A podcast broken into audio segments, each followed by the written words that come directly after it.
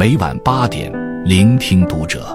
各位听友们，读者原创专栏现已全新上线，关注读者首页即可收听。今晚读者君给大家分享的文章来自作者剥开的四季豆，逃出大英博物馆背后的故事，没有一个中国人能笑得出来。家人，我在外面流浪了好久，相信我。我真是从大英博物馆逃出来的。你要带我回中国吗？这些台词来自最近爆火的短剧《逃出大英博物馆》。短剧主要讲了一盏被收藏在大英博物馆的玉壶出逃回家的故事。如果思念有声音，那必将震耳欲聋。剧中的小玉壶日日夜夜盼望着归国，费尽心思逃出了大英博物馆，终于在中国人的帮助下踏上了归国之路。但在现实生活中，还有太多文物依旧漂泊在外，无法回家。有人说，真的感觉心在滴血。没有一个中国人能平静地看完《逃出大英博物馆》短剧背后的历史，我们更不该忘记。前段时间，英国大英博物馆举办了一场中国大型特展《晚清百态》，前去观赏的外国人大呼震撼，中国人却越看心情越复杂。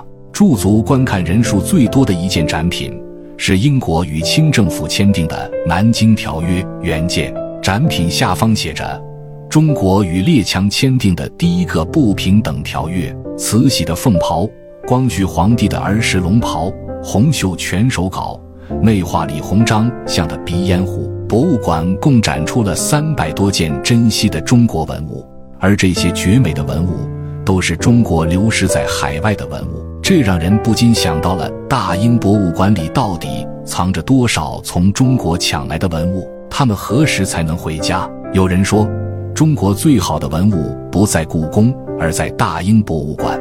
据联合国科教文组织统计，在四十七个国家、二百多座博物馆里，存放着大约一百六十七万件中国流失的文物。事实上，真实数量远不止这些。民间私人收藏量是这个数字的十倍，这是什么概念？北京故宫所有馆藏文物约有一百八十万件，粗略一算，流失海外的所有文物快抵得上十个故宫。其中，大英博物馆堪称收藏中国流失文物最多的博物馆，它收藏的中国文物有两万三千多件，件件价值连城。但据说，大英博物馆收藏的中国文物实际数量很可能超过二十万件，横跨整部中国史，几乎包含所有艺术种类：玉器、书画、刻本、青铜器、陶器、雕塑。随着十八世纪日不落帝国的疯狂扩张，大英博物馆的藏品也日渐丰富，可这背后却是竭力搜刮甚至掠夺的故事。大英博物馆的文物多数来路不正，比如古埃及罗塞塔石碑、古希腊帕特农神庙石雕，还有中国唐嫫与史箴图和敦煌壁画等等。这些所谓的镇馆之宝，没有一件是英国自家物件，所以大英博物馆又被戏称为“赃物博物馆”。三十三号展厅是以国家命名的中国馆，每个走进这里的中国人都既自豪又生气。展厅门口写着：“中国人创造了世界上最广泛、最持久的文明。”这里有很多文物珍品，都是从未面世的孤品。商代双阳尊是商代的青铜盛酒器，世上仅存两件，分别在这里和日本根津美术馆。河北易县山洞中的辽代三彩罗汉坐像与真人等大，雕刻精美，颜色鲜艳，神态逼真。目前可查存世的同类型的罗汉像共十尊，令人痛惜的是，全部藏于海外。九十五号展厅收藏了中国瓷器一千七百余件，很多精美的国宝级瓷器在国内都很难见到。世界上最著名的元代青花瓷瓶大维德花瓶，是每个人争相合影的明星。北宋的乾隆御题汝窑青釉碗。鼎窑荷花叶纹瓷盆，南宋的官窑长景瓶，见窑黑釉兔毫盏，各朝代名窑出品的瓷器都能在这里看得到。可这满屋瓷器的背后，不知有多少在漂洋过海中粉身碎骨。在这里听到最多的声音就是中国游客的叹息声，没有一个中国人能笑着从这里走出去。为了偷运，被硬生生切割的巨型壁画，龙纹琉璃墙壁上的清晰裂痕，断手无掌的隋朝佛像，大英博物馆里陈列的中国文物，就像是一群离家的孩子，看着他们在异国他乡孤苦伶仃。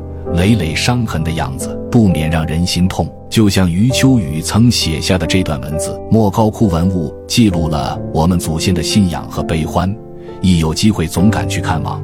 隔着外国博物馆的厚玻璃，长久凝视，百般叮咛，总让人想问一句：你们为何离家？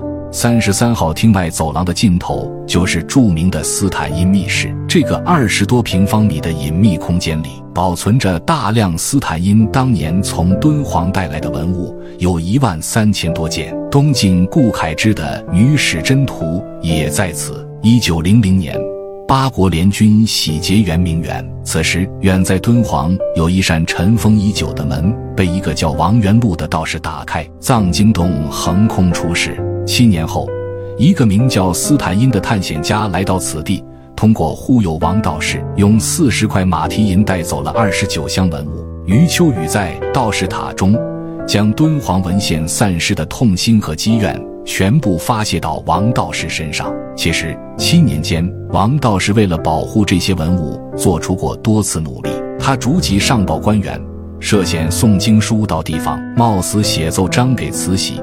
希望得到重视，但没人来管，他便灰了心。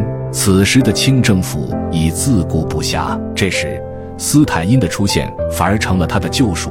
斯坦因曾这样描写王道士：王是个孤傲、忠于职守的人，看上去古怪，见到生人紧张，常流露出激情狡猾的神情，让人难以捉摸。斯坦因发现王道士从不挪用募集款，且节俭朴素，所以。他决定利用王道士对唐玄奘的崇拜，诉说着自己是玄奘信徒，循着他的足迹从印度而来。王道士被感动了。经过思想斗争后，王道士想换些钱修缮洞窟，便特意挑出了一些破旧的经书。可破旧的更古老，反而更有价值。一年后。法国汉学家伯希和来了，一万多件敦煌文书被六百两银子换走了。接着，呃，德等国又纷纷赶来，敦煌文物以各种方式被外国人带出了国。等到清政府反应过来时，文物已没剩下多少，五万多件文物流失了四万多件。面对利益和金钱。很多人可能还不如王道士。不管怎样，王道士在很多人眼里依然是千古罪人。毕竟，大量敦煌文物是从他手中流失的。无论西方怎么推崇斯坦因，甚至说他帮助中国守护住了战乱中的敦煌文物，但历史不会掩盖斯坦因靠谎言骗术、贿赂官员、带敦煌文物出境的违法事实。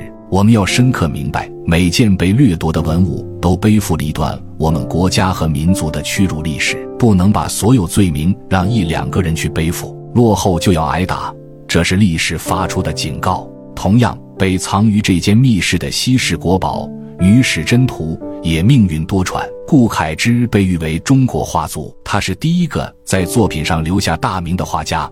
此前画家都被视为工匠，而《女史箴图》。是中国绘画的奠基之作，原作早已遗失，现存两个临摹本。唐摹本在大英博物馆，被公认为最接近原作画风；宋摹本则在故宫博物院。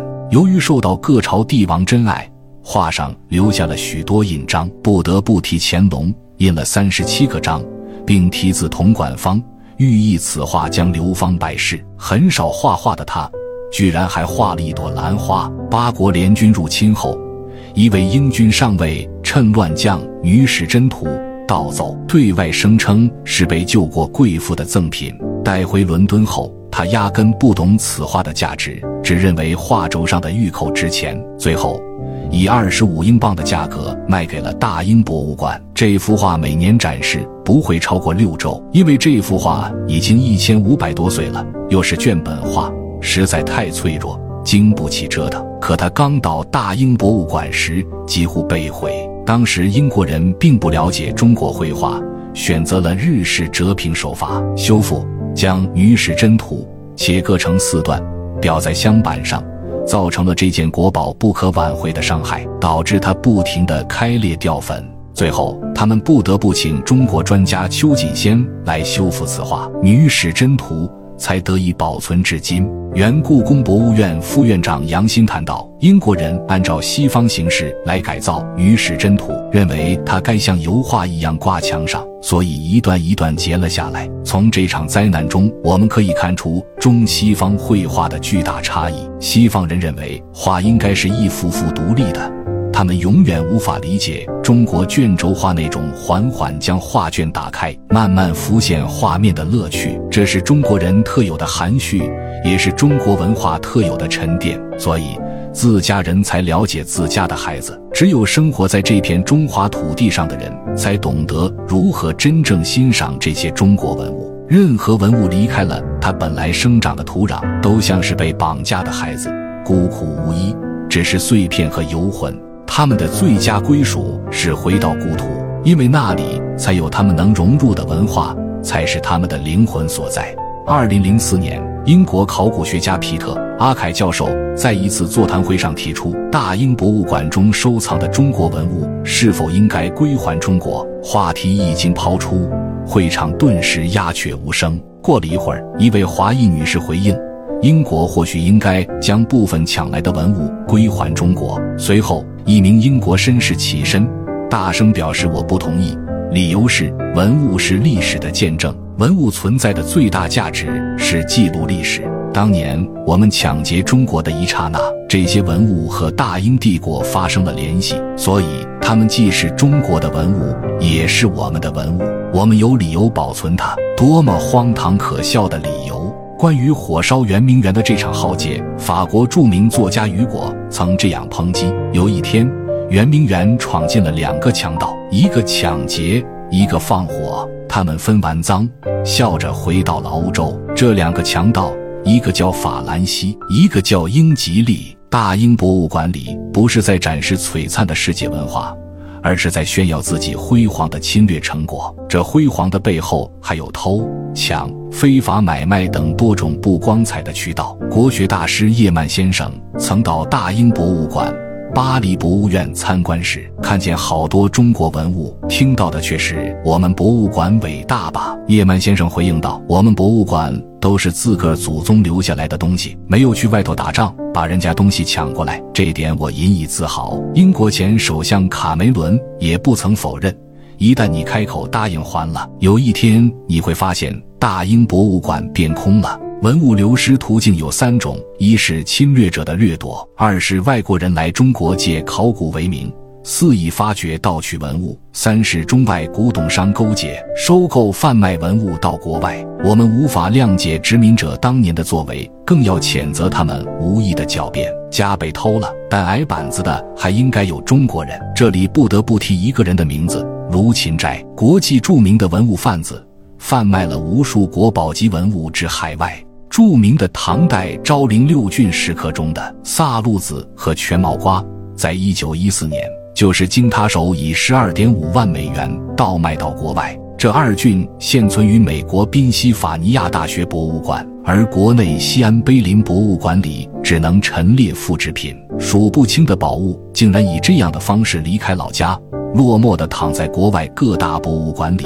或被堆积在私人藏家的仓库里，又或辗转于各大拍卖场中，他们的流离失所却和中国人自己的到家分不开。众多文物流失海外，是中华文明之伤。让流失的文物回家，中华儿女责无旁贷。从一九四九年至今，我国通过执法、诉讼、捐赠、拍卖等各种方式，成功让十五万余件流失海外的中国文物得以回家。民国四公子之一的张伯驹一生散尽家财，只为留住国宝。一个人捐赠的文物总价超过一百亿元。当有人问他为何无偿捐献时，他说：“书画皆古人性灵之所托，无足文化居世界之先位，真可睥睨外国。黄金易得，国宝无二。我买它们不是为了钱，是怕它们流入外国。”如今，经过一百多年的颠沛流离，圆明园十二尊生肖铜兽首